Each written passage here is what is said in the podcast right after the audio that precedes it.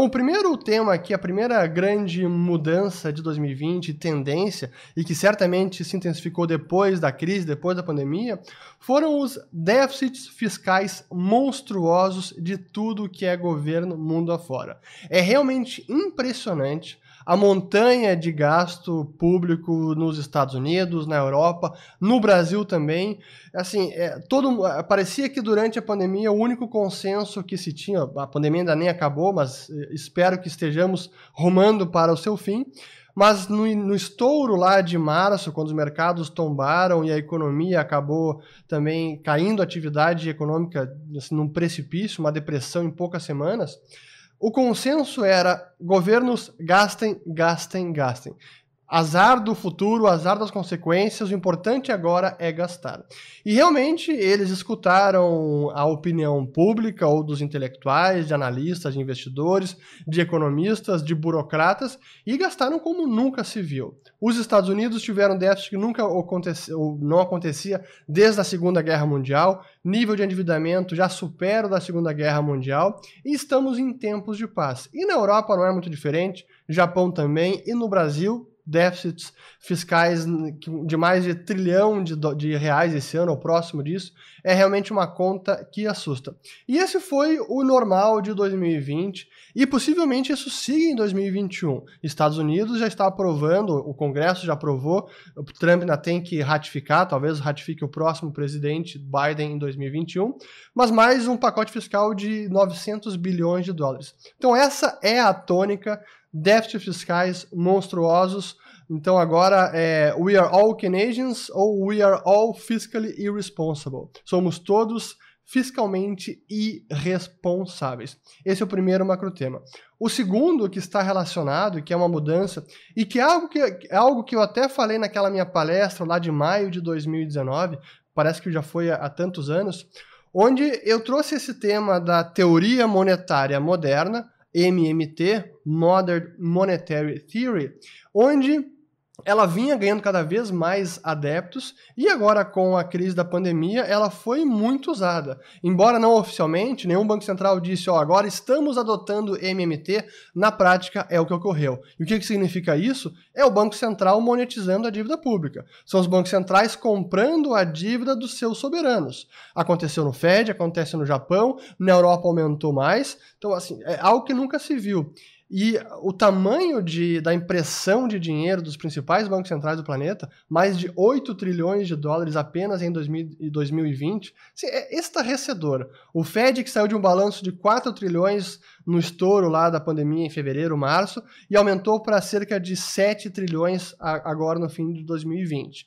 O Banco Central Europeu ultrapassou 7 trilhões de euros seu balanço, também aumentando cerca de 3 trilhões de euros. Então realmente é, impressiona. Banco da Inglaterra, Banco Nacional Suíço, todo mundo com a mesma política, política fiscal expansionista, política monetária expansionista, a teoria monetária moderna sendo adotada por praticamente todo mundo. E comprando tudo que é tipo de ativo. Dentro desse tema MMT e a intervenção dos bancos centrais, isso foi outra quebra de paradigma, especialmente do Fed, que passou a comprar bons corporativos, high yield bonds, ou seja, a bom, é, título de renda fixa de grau especulativo ou grau de não investimento, ou junk bonds, que é título lixo, basura, e, ou ativo até tóxico, e o Banco Central americano comprou esse, esses ativos, coisa que antes de começar esse ano parecia inimaginável para a maior parte das pessoas. Mas enfim, então esse foi déficit fiscal monstruoso e uh, é, MMT que está em voga e deve seguir nos próximos anos. Segundo, ou melhor, terceiro tema, e que está também relacionado aos dois primeiros, foram políticas que foram aventadas nos últimos anos, mas pareciam radicais demais, extremas para serem implementadas. E acabaram sendo. Uma delas foi o tal do helicopter money, dinheiro de helicóptero, distribuir cheques para as pessoas gastarem como elas bem entenderem. Os auxílios emergenciais no Brasil, lá fora, não estou agora abordando se isso é ou não necessário, estou apenas trazendo que essa foi uma realidade, foi um fato e que era algo impensável e aconteceu. Parecia uma medida altamente heterodoxa, radical e foi implementada, e junto com ela essa ideia de renda básica universal e que está ganhando adeptos foi implementada de forma é, temporária, que é o auxílio emergencial, mas os governos estão vendo que é muito difícil sair dessa medida. Uma vez implementada, eliminar ela fica cada vez mais difícil. Então, estão tentando eliminar em doses homeopáticas Vamos ver quando os auxílios mundo afora realmente acabarão. Então, esse foi o terceiro tema. O quarto, que também está relacionado a tudo isso, são os juros reais negativos mundo afora. Isso já acontecia na Europa, já acontecia no Japão, nos Estados Unidos, não tanto, mas em 2020, praticamente toda a curva de juros americana entrou em território negativo, juro real, não estou falando de juros nominais. Isso faz com que essa realidade também é, inusitada é, em alguns casos também em juros nominais, acabou virando o novo normal no restante do planeta. Estamos aqui no Brasil, pelo menos na parte curta da curva de juros, Selic menos IPCA de 12 meses está mais de 2,5 negativo. Juro real negativo. Claro que os títulos de 10 anos brasileiros rendem, ainda é, têm um rendimento nominal bastante positivo e mesmo descontando a inflação, ainda está positivo. Mas na maior parte do planeta temos juros nominais negativos, e também juros reais negativos. Isso, assim, é algo que talvez dure por mais tempo e tem, está relacionado com aquela ideia de japanização da economia. O Japão já está nessa conjuntura, daqui a pouco não é nem mais conjuntura, vira algo estrutural há mais de uma década. Juros em zero ou próximos de zero. Então, essa, é, esse outro tema, que também está relacionado a déficits monstruosos, MMT, helicopter money, renda básica e agora com juros reais negativos e também tudo isso fruto da intervenção dos bancos centrais. Então essa é a parte mais relacionada à política fiscal e política monetária.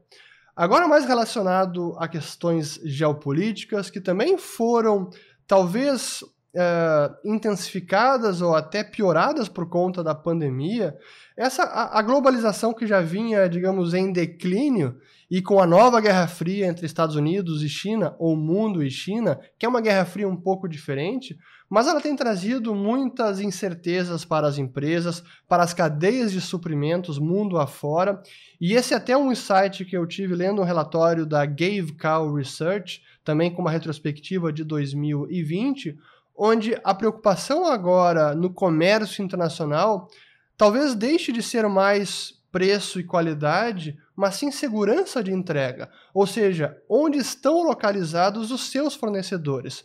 Porque se for um fornecedor onde a China tenha muito controle, seja na China, seja em Hong Kong ou em Taiwan, ou países ali nas redondezas onde o regime comunista chinês tenha maior influência, isso pode trazer imprevisibilidade para a cadeia de suprimentos e para as operações de muitas empresas mundo afora. Então esse é um novo tema de globalização e a segurança de entrega dos, da matéria-prima, dos insumos, pode ter uma preponderância maior nos próximos anos e não apenas preço e qualidade, segurança de entrega acima de tudo. O sexto tema, que eu falei muito pouco aqui no canal, talvez tenha tangenciado, mas tem a ver com as grandes empresas de tecnologia, as big tech, especialmente as redes sociais e toda essa censura que nós vimos ao longo de 2020, seja por questões políticas, seja por questões da pandemia, havia sim um claro viés. E não apenas nas redes sociais, mas também na imprensa. E eu não me importo, são empresas privadas, se tenham seus vieses, não tem problema, e na maior parte das vezes o viés é mais de esquerda ou contra ideias conservadoras ou tidas como ideias de direita, e eu não tenho problema que esse seja o viés, mas que seja explícito. O problema é querer posar de neutro imparcial quando há claramente um viés, há uma agenda por trás. Isso falando de imprensa. Quando a gente aplica esse, essa mesma reflexão às redes sociais, também vimos esse tipo de censura por parte dessas empresas. E as redes sociais, elas têm uma certa imunidade legal nos Estados Unidos por conta da chamada Section 230, a seção 230, que considera que essas empresas são meras intermediárias, plataformas onde elas não são legalmente responsáveis pelos conteúdos lá publicados. Mas bem, se elas estão atuando como editores, publishers, dos conteúdos, porque elas dizem o que pode e o que não pode ser publicado, então elas deixam de estar imunes a essas legislações. Ou melhor, a seção 230 não deveria se aplicar a essas empresas. Elas estão atuando da mesma forma que atua uma, um, um jornal, uma revista, um periódico que tem um editorial, que tem uma linha editorial e que tem um viés e que é responsável legalmente pelas coisas que publicam. Então, isso foi a grande tônica também de 2020, e assim como a imprensa, em larga medida, nos Estados Unidos, no Brasil também, na Europa, tem muito mais esse viés contra conservadorismo, isso ficou claro também nas redes sociais. É, não dá para negar que houve sim esse duplo padrão, elas se dizem neutras, as redes sociais, mas no fim das contas elas sim exercem um poder de censura muito claro, editando e removendo e tirando o alcance e impacto de ideias ou de publicações que eles consideram que não devem ser é, publicadas ou lidas pelas pessoas. Então, essa foi a, a sexta, o sexto tema aqui importante. E, por sinal, é importante também esse tema porque a gente tem visto algumas iniciativas do Congresso americano, também na comunidade da União Europeia, onde eles estão buscando restringir essas empresas gigantes de tecnologia, seja tentando quebrar um certo monopólio que eles alcançaram ao longo dos anos, por exemplo, desmembrar o Facebook, tirar o Instagram, tirar o WhatsApp, não sei onde isso vai dar, mas há uma, pelo menos um, um, desejo por parte de alguns legisladores e até de analistas que isso, que, de que isso aconteça. Ou então leis antitrust, processo antitrust, e um foi levado, está sendo, o Google está sendo processado, ou a Alphabet, que é a empresa mãe do Google, está sendo processada pelo Departamento de Justiça americano por conta de práticas não concorrenciais, ou não de, é, de, de não livre concorrência. Enfim, é, isso aconteceu nesse ano e isso deve perdurar ao longo de 2021 ou até a próxima década.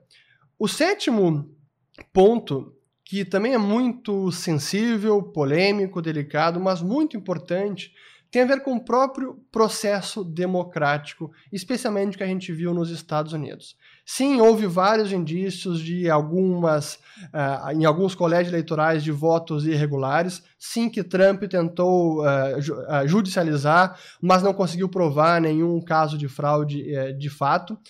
Mas, ignorando essa, essas questões de, de, de justiça que não conseguiram se provar, é preciso dar um passo atrás, porque no momento que nós temos uma votação que é levada a cabo de forma totalmente eletrônica, e esse é o caso no Brasil e é nos Estados Unidos em uma boa parte também, é necessário ou é fundamental, é imprescindível que o software utilizado nessas votações seja auditável por qualquer indivíduo que haja transparência para que nós possamos confiar e ter segurança que todo o processo eleitoral está sendo realizado de forma sem nenhum tipo de fraude, nenhum tipo de desvio de votos, nem nada disso.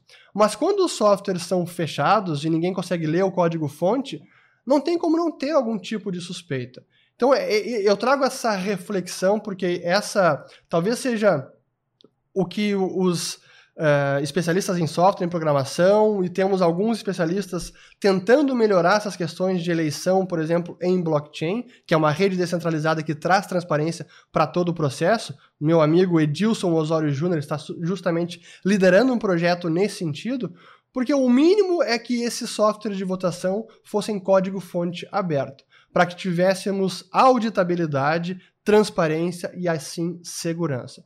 Então, se uh, nós confiamos na democracia é, e ela é importante, e se a democracia é importante para sociedades ocidentais, olha, a gente precisa que o processo como um todo seja muito seguro, ilibado e sem nenhum tipo, sem nenhum risco de fraude. E do jeito que está sendo realizado, assim, não confie e verifique. Essa é a máxima de vários softwares, né? Don't trust, verify. É a mesma coisa no Bitcoin, por exemplo, que a gente sabe que a gente pode confiar porque o código-fonte é aberto e ele pode ser inspecionado. Então, essa é a sétima reflexão aqui sobre o processo democrático. A gente precisa melhorar e muito. A oitava, que tem a ver com toda a questão da pandemia, é, dos lockdowns, dos controles da população, de medidas draconianas proibindo as pessoas de trabalharem, proibindo o direito de ir e vir, criminalizando o direito de ir e vir. Isso foi no mundo inteiro, em menor ou menor, em maior ou menor grau, dependendo da região. Mas o fato é que esse nível de controle social e com muitas pessoas quase que voluntariamente cedendo e concordando com esse tipo de medida realmente me preocupou ao longo de 2020, como as pessoas abdicaram da sua liberdade em nome da segurança. E em muitos casos, trazendo ideias que emulam o que o Partido Comunista da China implementa lá, ou vem implementando, e que antes de começar 2020, o mundo inteiro via até com um alarmismo e, uma, e, e vendo uma sociedade onde o controle era absoluto por um partido. Aquela ideia, por exemplo, do crédito social, o, o, a pontuação no crédito social, um social score, social credit score, onde o sujeito seria super monitorado é, e todas as suas ações, as suas posturas, se ele cruzasse um sinal vermelho, se ele não atravessasse na faixa de segurança, enfim, todas as suas atitudes seriam monitoradas e ele teria ao, ao fim de um período um crédito social ou um score social uma, social, uma pontuação, e de acordo com essa pontuação, ele poderia ou não conseguir crédito bancário, ele poderia ou não ter passaporte, ele poderia ou não ter uma empresa, ele poderia ou não ter acesso a serviços financeiros básicos.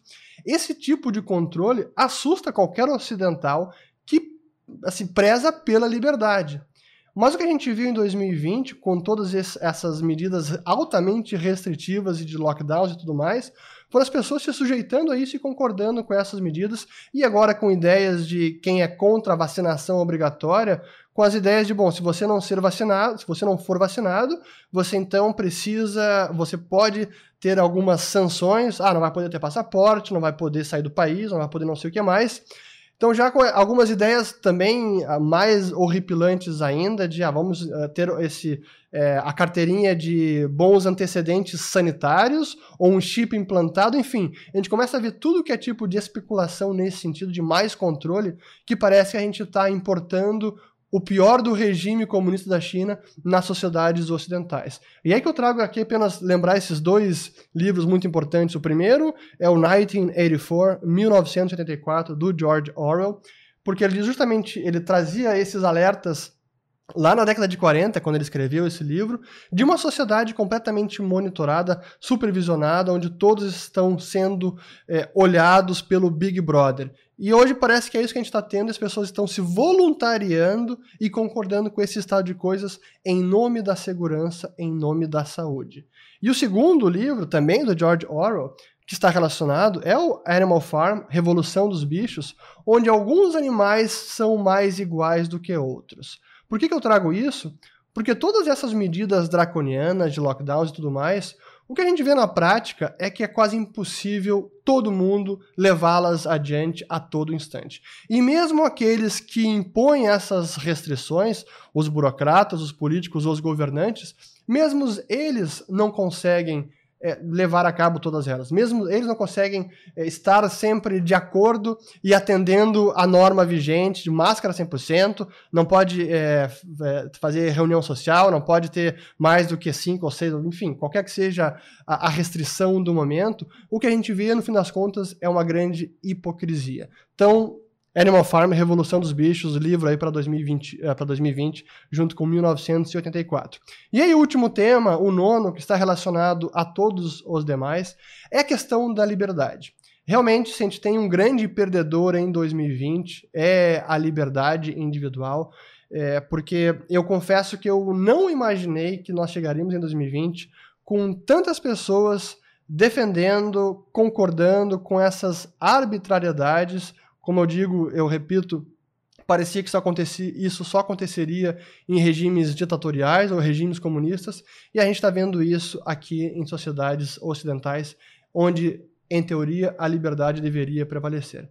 Então eu trago aqui essas nove reflexões é, de mudanças de acontecimentos, tendências de 2020, coisas que eram inimagináveis, que vão moldar 2021 e vão moldar a próxima década. Sei que o tom da, da última mensagem aqui sobre liberdade não é positivo, mas acho que a gente precisa realmente refletir, e especialmente aqueles que defendem a liberdade é tentar passar melhor essa mensagem, o porquê ela é importante, especialmente no momento de pandemia, especialmente durante uma crise econômica, uma crise financeira ou uma crise sanitária também. Porque todas essas medidas de lockdowns, e essa sempre foi a principal é, objeção que eu recebia, porque eu sempre fui um crítico dessas medidas, é que lockdown era uma medida para salvar vidas.